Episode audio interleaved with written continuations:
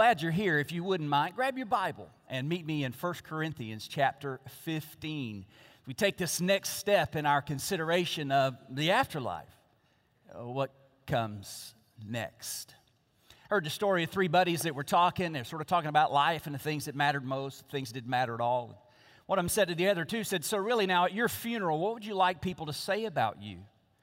First guy says, Well, I, would like him to say that I was a kind person, a humanitarian, that I really helped people in our community. And they all agreed that would, that would be a good thing to say about you at your, your funeral. And the second guy said, Well, I want them to say about me that I was a good husband, a good father, a good family man, that I really set a great example for my children to follow. They said, was good. That'd be great if people could say that about you at your funeral. And the third guy said, Well, I tell you what I want them to say at my funeral. I want them to say, Hey, he's moving.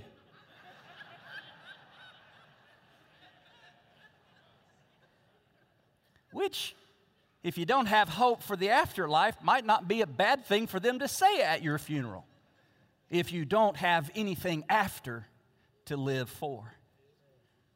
The church at Corinth, as you know, was a bit of a problem for Paul, although he loved them deeply and spent much of his time there, a good bit of his ministry in the city and at the church of Corinth.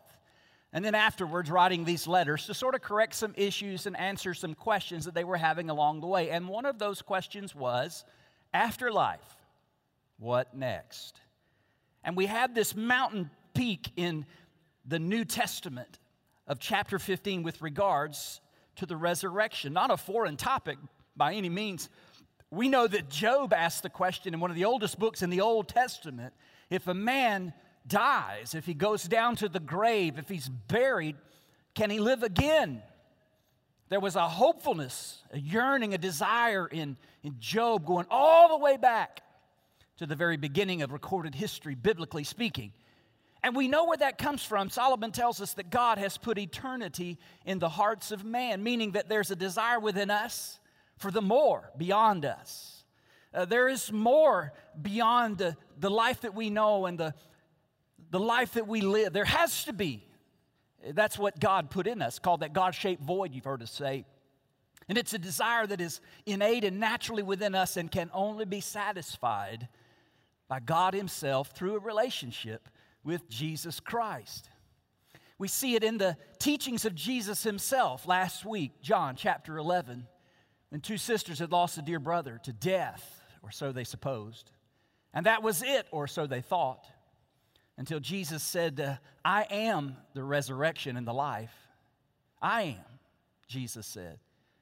If a man dies, yet shall he live. But if a man believes in me and lives, dies, yet shall he live. He'll never die. Jesus said, Hey, I'm, I'm the satisfaction of that yearning and desire deep within your heart. I am. Jesus said, the resurrection and the life. Paul now takes us to a, a real specific, very practical working out and application of what happens next. In fact, he's answering some questions here. We can't answer all the questions they're asking or all that he addressed, but there are four specific ones today I think we can take care of in 1 Corinthians chapter 15. The first question is this So, what is the good news after all? What is the good news? Listen to 1 Corinthians chapter 15, verse 1. I would remind you, brothers, of the gospel that's good news, by the way. Gospel is good news. That's what the word means. It's the good news. And sometimes you just need to be reminded that there is some good news in a world of not so good news and oftentimes very bad news. And the news of our approaching demise, of the undoing of our physical bodies, and of death is not good news. I'm just telling you, most people don't hear you're going to die and think, oh, how nice. What good news you bring to me today. And yet, there is good news in the very face of the worst of situations. What the world would consider to be the undoing of all, the end of everything. That's it. That's bad news. Paul said, ah, Let me remind you of the good news. I remind you, brothers, of the gospel, the good news that I preached to you, which you received, in which you stand, and by which you're being saved if you hold fast to the word that I preached to you, unless you believed in vain, I mean, uh, uh, unless you really didn't believe, the gospel, the good news. For I delivered, verse 3 says, to you as of first importance what I also received that Christ died for our sins in accordance with the scriptures, that he was buried, that he was raised on the third day in accordance with the scriptures. Well, that's good news, folks. I don't know if you've been reminded lately that Jesus came from heaven, God wrapped in flesh, Emmanuel, with us to rescue us from ourselves and from our sin. That's the problem, as you know. John 3:16. You're well familiar with that, I'm sure. For God so loved the world, put your name in there. God so loved you, me. God so loved us, the world, that He gave His one and only Son. There's the sending of His Son to rescue us, to redeem us, that whosoever believes in Him should not perish. Listen, God's will is not for you and I to perish. God's want is not for you to spend an eternity separated from Him and from His presence. God's will is that you have eternal or everlasting life. That's why God sent Jesus for you and for me. That's good news. I mean, can you imagine the holiness of God? How easy it would have been, perhaps, for someone that holy in the sense just to say, you know what? Forget it all. I'm going to go over here and start a whole nother galaxy and just forget all these humans. They're just wormy, they're wild, they're rebellious. But no, God came looking. Even in our sinfulness, God came for us. That for is a really important word. In fact, in the text, I would encourage you to underline the word for, that Christ died for our sins. For our sins. That's a really important word. Reminds me of 2 Corinthians 5 for our uh, 21 for our sake he made him God made Jesus to be or to become sin who knew no sin so that in him, in Jesus, we, you and me, might become the righteousness of God. That's such an important biblical concept. That's such an important Christian foundation to our faith that Jesus died on the cross to pay the penalty for our sin, a debt we owed, but that he paid, a debt we couldn't pay, but that he'd settled in full. Jesus came, He lived, He died for our sins. And the Bible says, and He was raised again. Raised again. That's an incredibly, wonderfully good news thing to say that He died for our sins according to the scripture, that He was buried. And buried accentuates the fact that He died. There was a substitutionary atonement by virtue of the death of Jesus in our place. He was buried. You don't bury alive people, you don't bury people who don't feel well. You don't bury people who don't look well. You don't bury people who are sick or even in a coma. They got to be gone, dead. Jesus died for our sins, was buried, but that's not the end of the story. But was raised again on the third day. Now, I know it's not technically Easter yet, but then again, why do we wait for one Sunday a year to celebrate this resurrection? Shouldn't that be an every Sunday ordeal? That the tomb is empty, he's not here. He is risen as he said. Don't wait to celebrate. Listen to me. Resurrection Sunday is every day of a Christian's life because it changes our world, our perspective, our hearts, our lives, our future, our everything changes in light of this reality. He is not here. He is risen as he said. Well, that's the best news in the world. You couldn't get any better news than that that Jesus died for our sins, was buried, and raised again according to the scriptures. And if you have any doubts or reservations, if you're from Missouri and you need to be shown or told someone who saw, I hear murmuring. Is somebody from actually from Missouri? Jesus showed himself. Look what the scripture says in verse 5 and that he appeared. This is good news too. Not only that he died for sins, was buried, raised again, that he then appeared, and listen to this list of people he appeared to Cephas or Peter, the 12, the apostles, then to more than 500 brothers at one time. And Paul's writing in the window of time where many of those people were still walking the earth and breathing earth's air, meaning you want to ask them, go ahead, they're still alive. Look what he says more than 500 brothers at one time, most of whom are still alive Though some have fallen asleep, they're not all alive, but there are enough of them that if you want to know what happened, if you want to hear an eyewitness testimony, if you want to look somebody in the eye and ask them this question Did you see Jesus alive after you saw Jesus dead? There are plenty walking around that you go and ask. And then he appeared to James. James. Well, in all likelihood, that's James, the brother of Jesus, who the Gospels tell us didn't believe in Jesus. Now, here's a great, great point headed towards Resurrection Sunday. It's one thing for people that love you and want to believe you, it's another thing for people that think you're cuckoo and don't want to believe a thing you say. And James thought his brother Jesus was nuts. Now, I'm paraphrasing a little bit, but the Bible certainly tells us in the Gospels that James and his immediate family members thought Jesus was off his rocker and tried to reel him back in. But suddenly, James not only becomes a believer, but the leader of the Jerusalem church. What happened to change that man's life? I'm telling you, he met Jesus after the resurrection. He appeared to James and then all the apostles. Last of all, as to one untimely born, he appeared also to me, Paul says. Now, you think James was a hard sell. You think James had a hard time coming around to the idea of who this Jesus is and really is and really was? Paul was in the business of persecuting Christians and running the church out of town and making sure these followers of the way lost their way and never had an opportunity to tell the story of Jesus. He was a rising star in the religious institution, and he was earning his credit, as it were, by persecuting the church and followers of Jesus until he met Jesus alive on the road to Damascus. We'll sell, uh, tell more of his story in the coming weeks, but you got to know this major life change and transition in Paul's life, who was Saul, cost him everything this world has to offer. Cost him his future, it cost him his ambition, it cost him his family, the respect of the organization, the institution that he was raised to serve and to lead It cost him everything. Now, let me just tell you something. People don't make those kinds of fundamental life changing decisions unless they have something to base that decision on. Saul, who became Paul, became Paul because he met Jesus. Well, if you have any doubts, as Paul writes, there are plenty of people you can go and ask. And by the way, we have the recorded history. Here it is.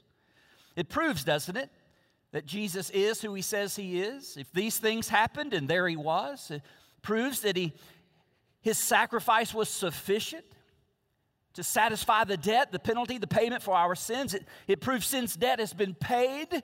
If he's come through death as a substitutionary atonement for us and came to life again, then sin's debt has been overly satisfied. All sufficiency of Jesus Christ. It's true then that he has power over sin, death, and the grave. It's true.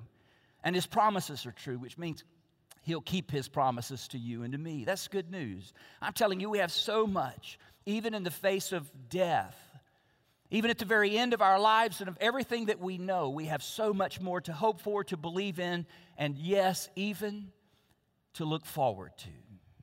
Well, let's hit pause for a moment. More of this, of course, in the coming weeks as we continue in this study of resurrection and the afterlife. But listen, let me say one more time if you're waiting two more weeks to celebrate, don't wait to celebrate Jesus is alive. Let me ask a second question that they must have been asking in Corinth. And that is this Is the resurrection then, Paul, you Christian folk, is the resurrection real? And if it's real or not, does it even matter? Does it really matter if the resurrection happened? It seems to have been the question, if not the outright objection, in Corinth in that day. Listen to verse 12. Now, if Christ is proclaimed as raised from the dead, how can some of you say that there is no resurrection of the dead? But if there is no resurrection of the dead, then not even Christ has been raised. You can see, Corinth, we have a problem. You thought that statement originated in Houston, didn't you? Mm-mm. Corinth when people in the town and people in the community and even people in the church began to say, I don't know about this whole resurrection thing. I'm not too sure about what you're saying is going to happen. I don't know 100% if what you're saying happened with Jesus happened, but don't worry, I'm not even sure whether it did or didn't, it matters at all. And begin to spiritualize this whole experience, deny perhaps the power and the majesty and the miracle working ability of our God. And no surprise, Corinth is under a heavy Greek philosophy influence that viewed the body, the physical, the natural, as a prison of the soul. And material was evil, uh, immaterial spirit was good. And so a typical Greek philosopher longed to be free of this body, set free into eternity as some disembodied spirit in some faraway hunting grounds. That was their longing. The very idea that we would be raised again in this physical body to live in the confines of a material body was grotesque to them. I mean, we have to live in this prison all of our lives. You're saying we're going to live in a prison all of eternity? And they said, No, thank you. In fact, if you read Acts 17, you'll see when Paul preached the resurrection at Athens, which is just down the street from Corinth and under the same influences of Greek philosophy, they mocked him and laughed at him because he used the word resurrection in the context of the bodily resurrection of Jesus. So Corinth objects to resurrection and, at the very least, questions its relevance and whether or not, in fact, it matters. Well, let's let Paul answer the question in a word. Without question, yes, it matters that it's real and that it happened. Listen to verse 14. If Christ has not been raised, then our preaching is in vain and your faith is in vain. We are even found to be misrepresenting God. We are liars because we testified about God that He has raised Christ whom he did not raise, if it's true that the dead are not raised. I mean, you can't separate these two facts. Resurrection is resurrection. If the dead aren't raised, then Christ wasn't raised. So this is a big deal, Paul writes. Verse 16 For if the dead are not raised, not even Christ has been raised. And if Christ has not been raised, your faith is futile, and you are still in your sins, Paul writes to people who might question resurrection and whether or not it even matters.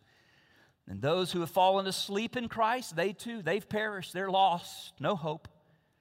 In Christ we have hope if in this life only we are of all people, Paul writes, most to be pitied. Meaning, no resurrection, our faith is vain. We're wasting our time. This is pointless. We're liars because we say something happened that just naturally doesn't happen. And how pitiful we are that our lives are still steeped in the sin that condemns us, and our loved ones are gone having died in their sin, and there is no hope for them. They are done for. And this is it for you and me. When it's over, it's over. When you're dead, you're dead. When you're in the ground, you're gone. How pitiful. How pitiful if there is no resurrection from the dead, that we should live our lives with a vain and futile hope in nothing, or in a God who can't deliver even on his promises. What's Paul saying with his answer? Oh, yes, resurrection not only is real, but it really, really matters. Because without the resurrection, folks, we have nothing. You see, the gospel is completed with the statement, and on the third day raised again. The gospel is not the gospel because Jesus died on the cross. Lots of people died on crosses in this day and time. But the gospel comes full circle. A bow is put on it and it's handed to you in power, in the power of God, with the words, and on the third day, Jesus was raised again. The resurrection is relevant, it matters.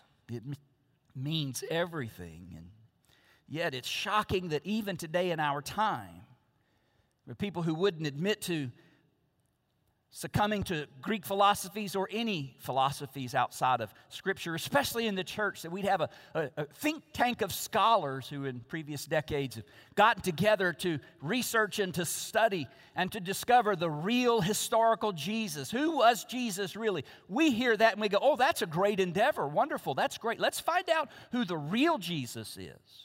Well, what you would have to know about this search for the historical Jesus and such, such as this. this is the idea here is really to, to take what we have in the gospel records and to strip away everything essentially that is supposedly added to the story by his followers who mythologized his life, meaning the miracles, those didn't really happen. We just wanted to believe in a Jesus who could do those sorts of things. And you know, when you get out your knife and you start carving away at the life and deeds of Jesus, to get down to what you perceive and conceive to be the actual historical Jewish man named Jesus of Nazareth, you know what you got left?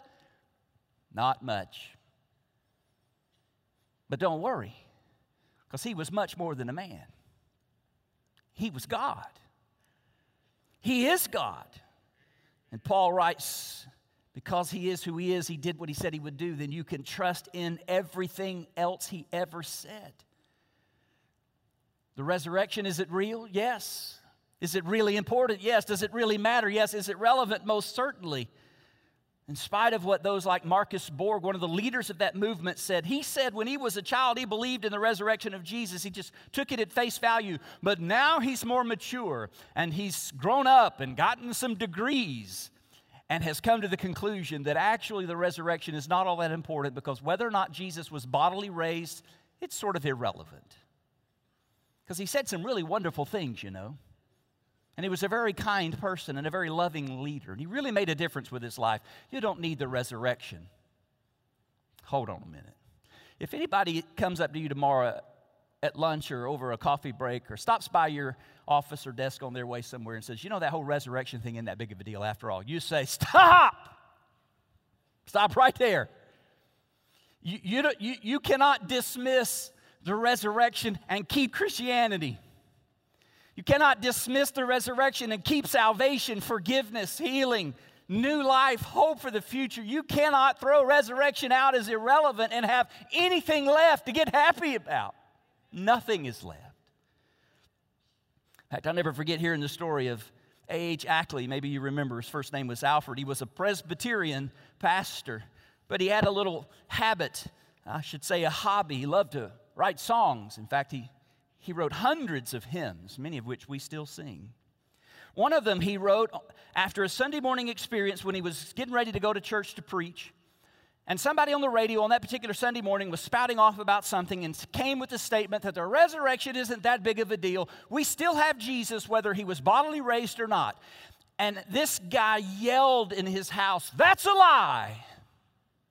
Because you know, sometimes preachers just talk back to the radio or the television, and he did. And his wife heard him and the whole thing, and she said, You should write a song about that, honey.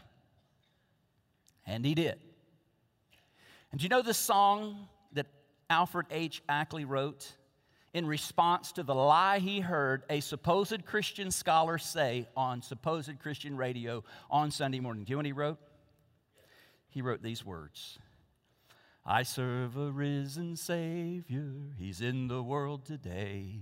I know that He is living, whatever men may say. I see His hand of mercy, I hear His voice of cheer, and just the time I need Him, He's always near. You know what? He lives, He lives, Christ Jesus lives today. He walks with me and talks with me along life's narrow way. He lives, He lives, salvation to impart. You know how music leaders have to do that?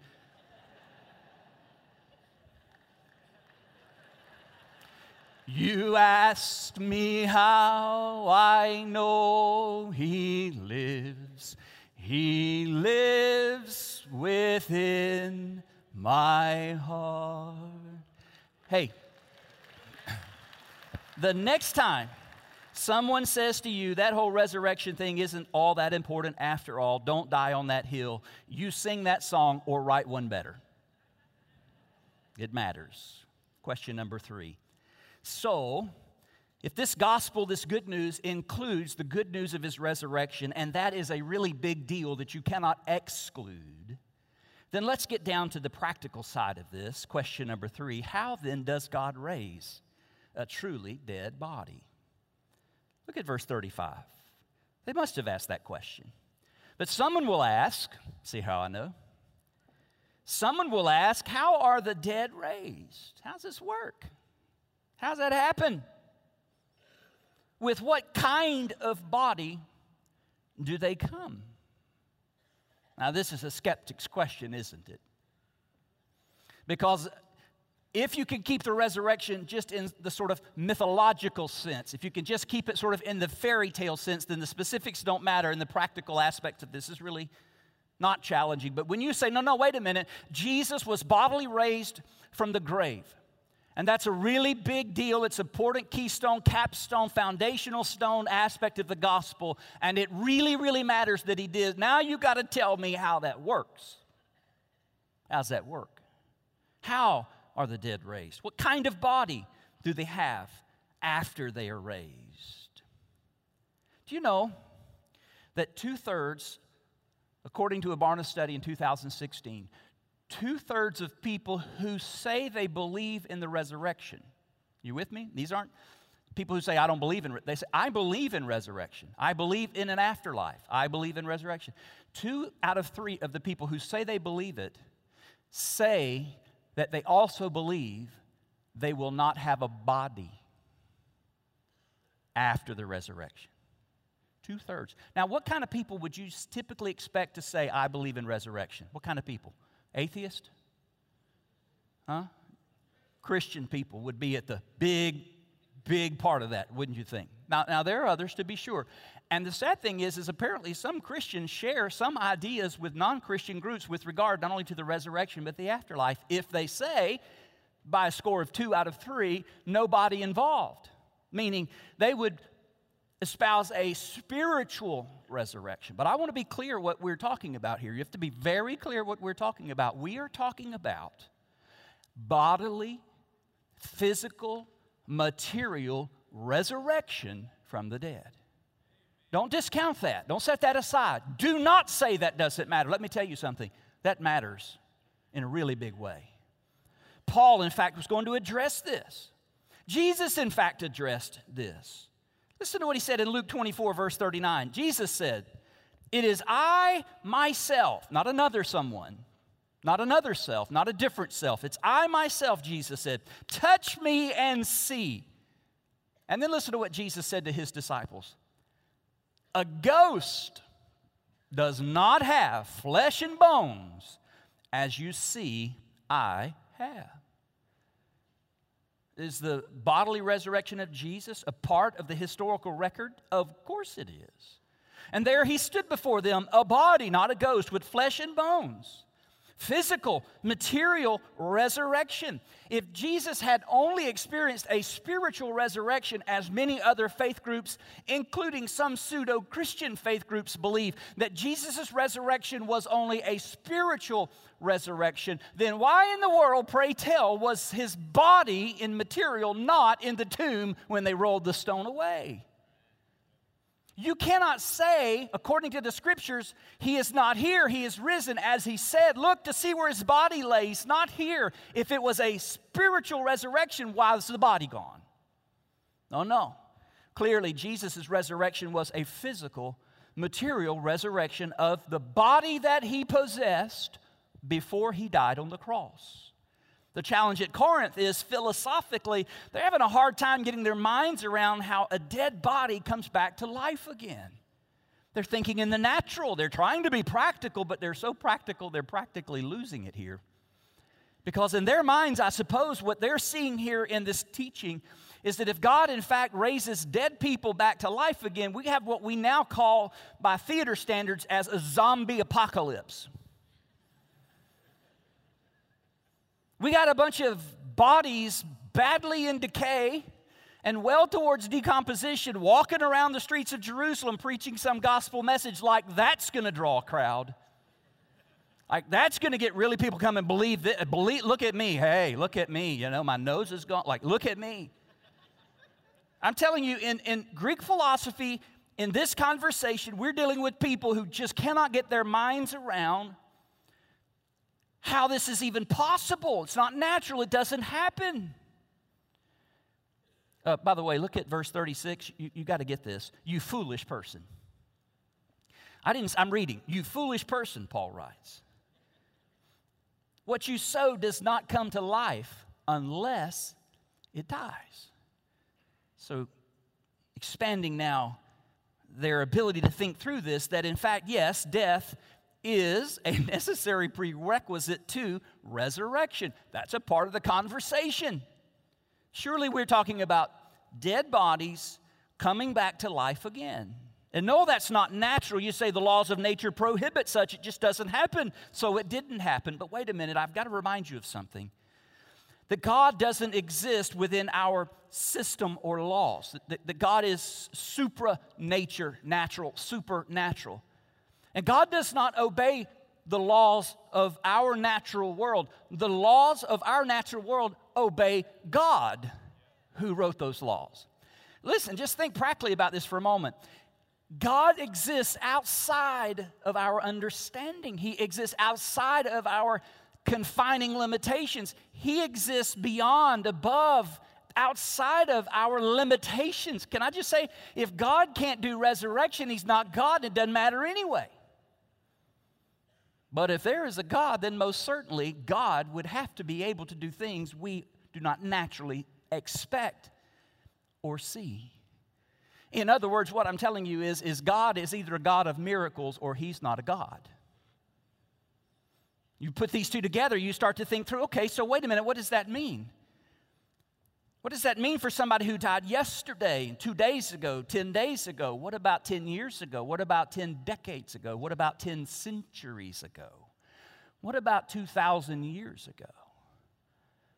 Smart Corinthians with this Greek philosophical mindset are processing through all the possibilities, the costs, the consequences. How's that work? Let me be at the risk of being a little more practical and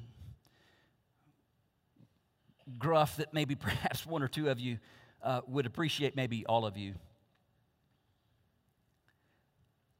But what they're saying here is, is you do understand that death has completely taken over here. That these bodies that you say are going to someday be resurrected will be completely decomposed, cells scattered over centuries of time, dust to dust, ashes to ashes. They're dirt, they're gone. Now, how are you going to pull that off?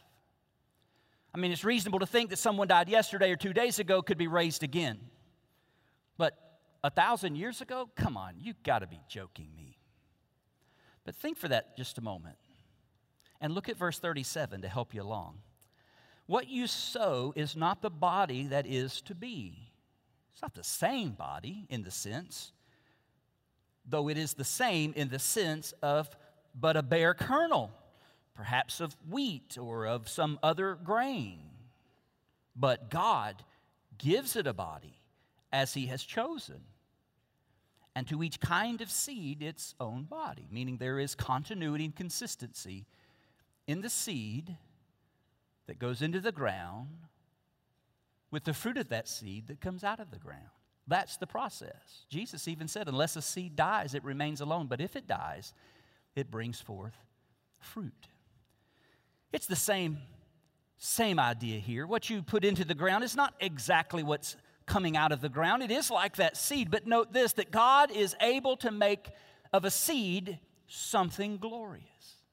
You see this in nature all around you.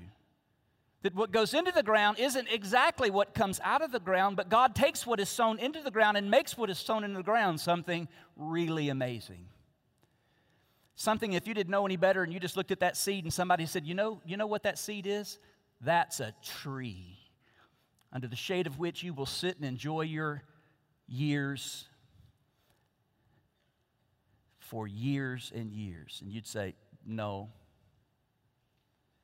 So I say, in this seed, if you put this seed in the ground and you water it and you take care of it, out of, out of the ground, in a few months, is going to come a plant that's going to provide for you food, fruit, vegetables that will sustain you and bless you for years to come. You, you would say, eh, I don't see it. It's the same idea as when we look sadly into the coffin at the funeral of our loved ones and, and we see what is no more now than a seed, but that has the potential by the power of God to become something so much more glorious than what we see. In Corinth, Paul is bringing them up to the miraculous side of thinking to remind them what I believe, whether buried or burned, drowned or devoured, doesn't matter. Listen, the God of the universe who created all of us knows exactly where all of us are at any moment in time, down to the smallest atom or molecule. And let me tell you something else. This same God can call it all back together again and put it all back together again and bring something from the seed sown in the ground glorious. That's, frankly, folks, what resurrection is. The timing is irrelevant, it's what God does with the seed that is incredibly amazing, wonderful, and glorious. No problem, if you don't mind me saying. God can always recompose even the decomposed. From dust, dirt, and distance, to make for us and to give to us a perfectly raised, fully restored, glorious, and eternal body. God can do that. Or He's not God. Truly, it's just as simple as that. And listen to me if nothing remains of you, if nothing remains of your loved ones, if nothing remains of your ancestors that you and I can go and gather in a box and say, Here it is. If nothing remains of you and me, know this the God who made you and me kept a blueprint. And that's all He needs to make all He intends you to be for all of eternity.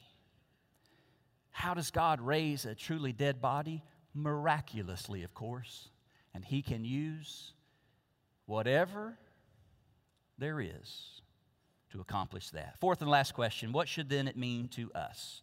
What should resurrection mean? Is there a practical application of this for us? Yes, indeed.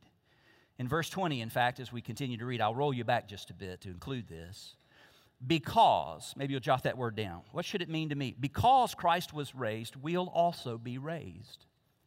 See, this isn't just about Jesus or Jesus' disciples or the early church or the church fathers or the martyrs through the ages of church history or even our loved ones and former Sunday school teachers and pastors that we love dearly but who have died. This isn't just about them, this is about us. Because Christ was raised, we'll also be raised. Verse 20, but in fact, Christ has been raised from the dead. Hallelujah.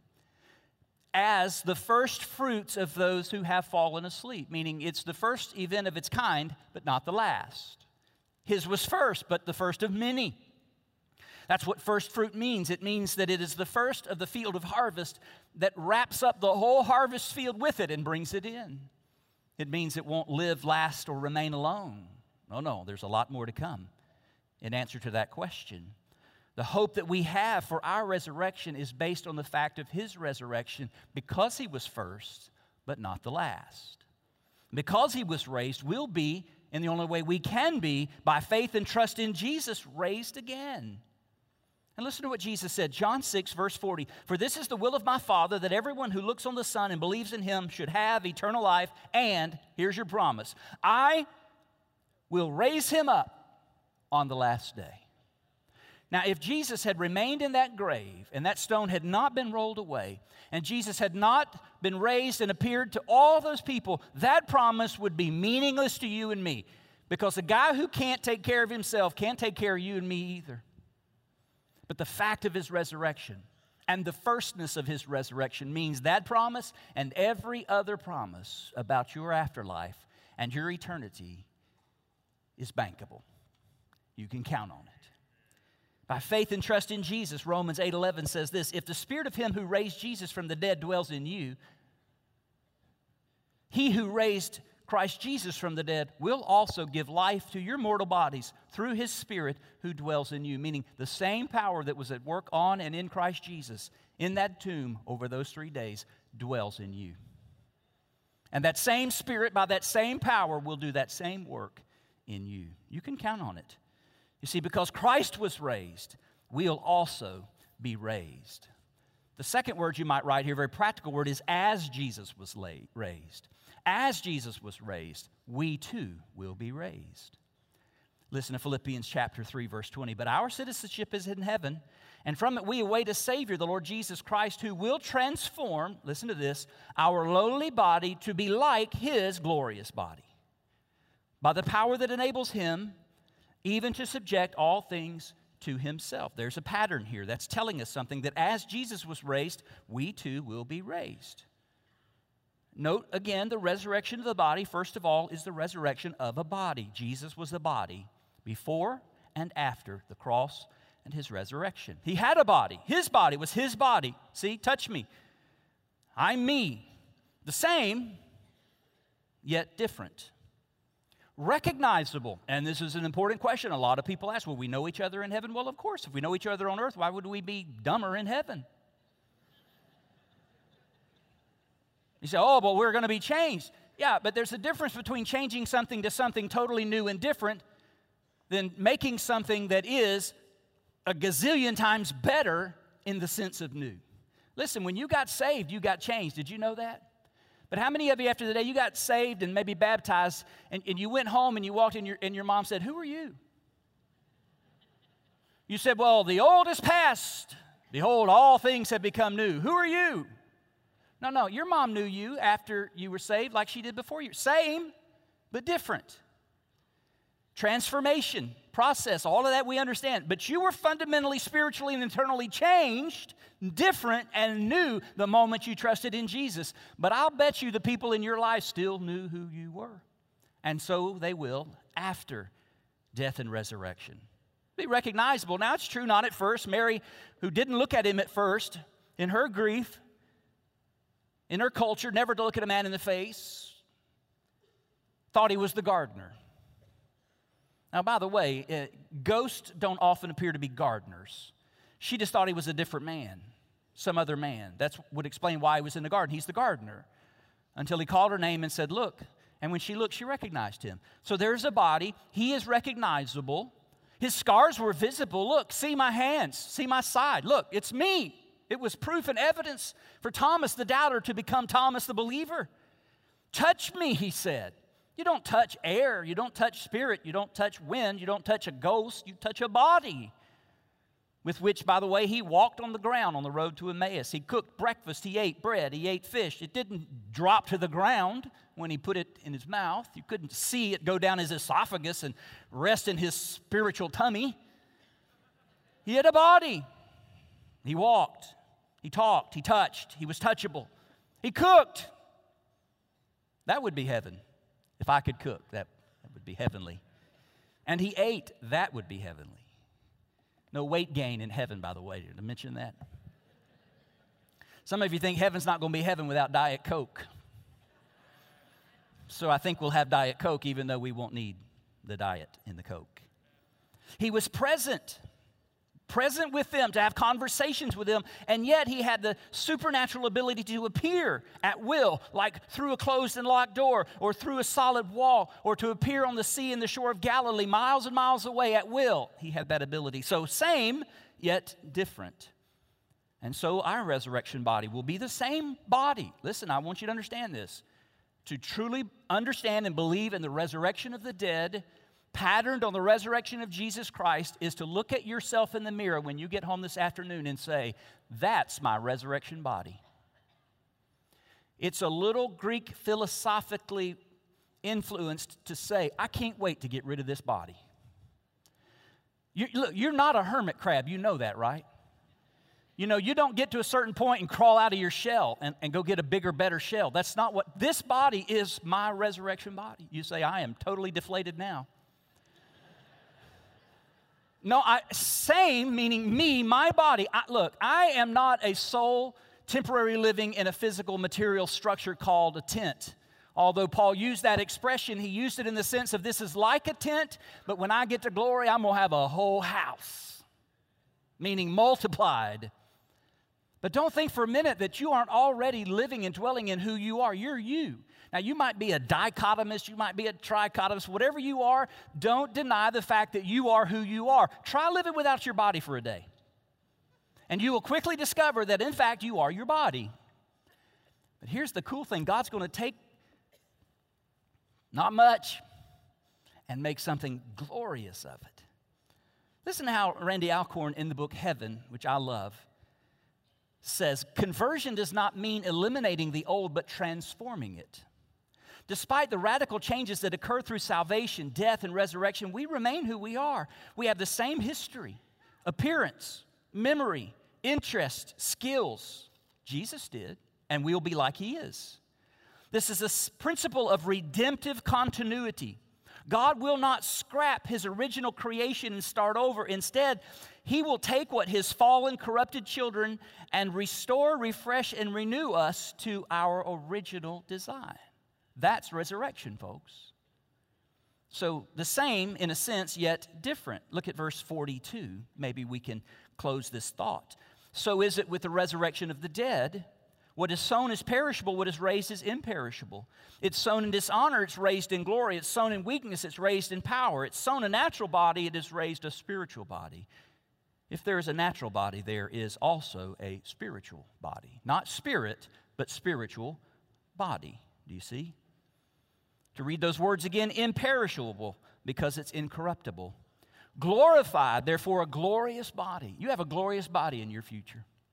When was the last time someone said, You have a glorious body? Huh? When was the last time you looked in the mirror and said, What a glorious body? No? Not lately? It's probably for the best. We would think something else of you if you said, Look at me, what a glorious body. We, we would think something else. But let me tell you what God has in your future is a truly glory, meaning glory filled, glorying, glorifying, glorified, that reflects the creative genius and the bright image of our Creator God. Glorified body, powerful, no longer weak and frail as we are now, spiritual, fit for heaven that will last forever. Alcorn said it this way They are the same bodies God created for us, but they'll be raised to greater perfection than we've ever known. So, because he was raised, we'll be raised. And as he was raised, we'll be raised. And lastly, since he was raised, shouldn't we live as those who will live forever? Doesn't this make a difference today?